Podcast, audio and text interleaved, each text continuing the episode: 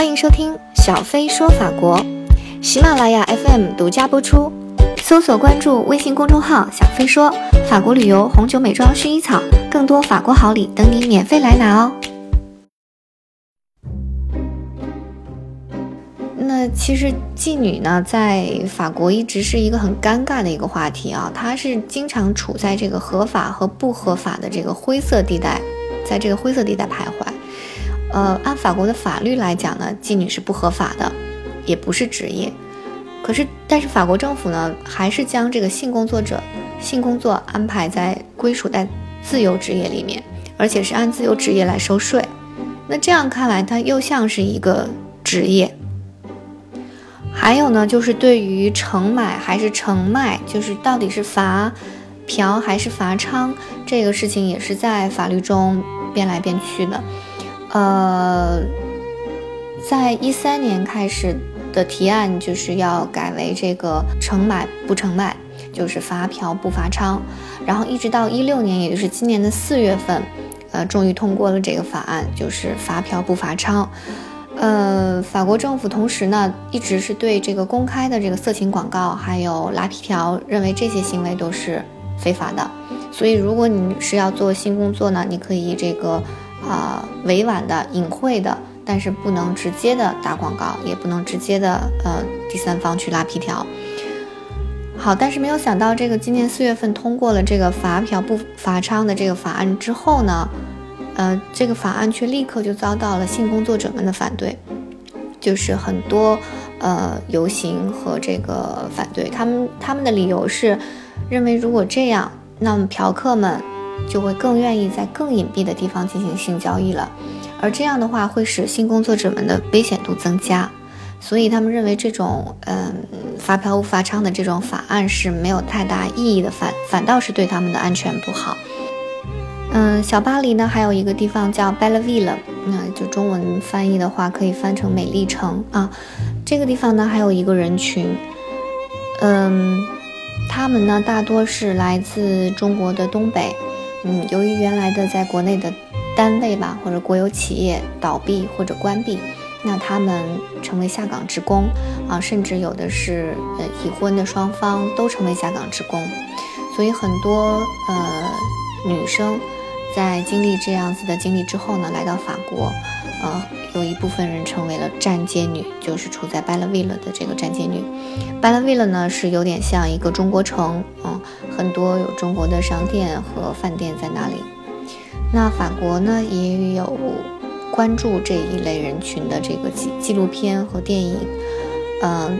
二零一六年也是一六年，今年就上映了一个呃很出名的专门讲他们的生活的一个电影，叫《La m a r c h e s》。嗯，中文的话，中文名好像就就直接就是叫《站街女》。那这个电影呢，就比较真实的反映了他们的。工作和生活的状况，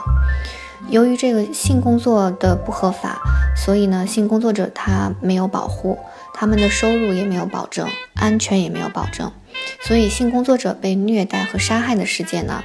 呃，虽然经常被提到，但是很少有引起多大的反应。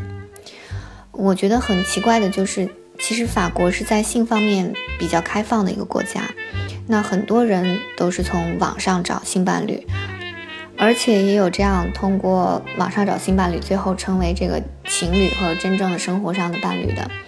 呃，我我我以前在法国的有一位同事啊，法国人，那他就是在跟大家喝咖啡的时候，她是个女生啊，她总是会把她这这这这几周的这些网约的新伙伴做一个总结呀、比较啊这样子。所以他们这种开放度其实。呃，可能会使这个妓女的这个行业变得更小众了。但是这个很奇怪的就是，欧洲很多国家都对色情产业有所规则，但是法国却一直没有把这个性工作合法化，更谈不上这个相关的规范了。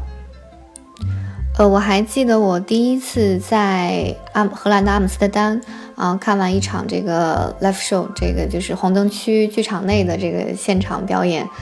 呃，哪一种现场表演，你们懂的。然后我我的这个，我我就跟我朋友说，我说这个女演员那么美，长得那么漂亮，她为什么不去做模特或者是做其他类的演出的演员呢？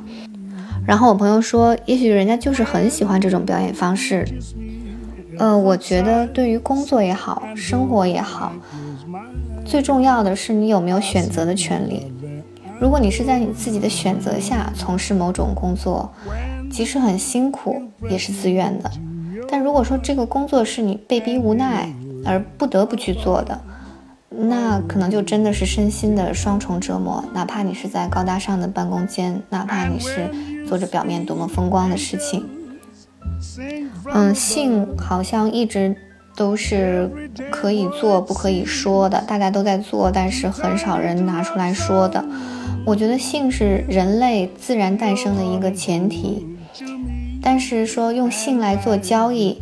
嗯，是在很多人的这个道德观下面所不耻的。但是仔细又想一想，其实我们谁不是都在时时刻刻做着交易呢？各种交易。用智慧、身体、时间，甚至血缘关系、身份，这些都是交易的工具。只是不同的交易手段之间，好像真的是有高低贵贱之分吗？嗯，我越来越觉得，可能某个人之所以做某件事，也许背后都是有很多的不得已。不论是这件事是看起来光鲜亮丽的。还是说看起来为人所不齿的。我问了一个在法国生活的一个朋友啊，我说我讲这个话题，嗯，好不好？我曾经我想问他的意见，他最后跟我说了一段话，我觉得蛮好的。嗯，他说，人生而孤独，如果在这孤独的人生中有一个或多个肉体，甚至灵魂，能与之依偎片刻，各取所需。未尝不是一种慰藉。有些人，有些事，我们不去说它，不等于它不存在。我真的是还能想象到，呃，在那个冬天，看见大衣打开的那一刹那，我真的是觉得非常的冷。可能很多时候，心理上的冷，要比身体上的冷更难熬一些吧。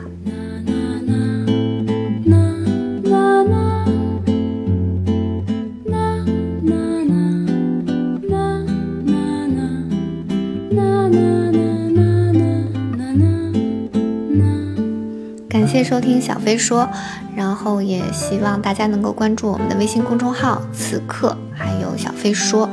然后我们的视频还有音频节目在我们的公众号上都能看得到，小飞说法国，谢谢你的关注。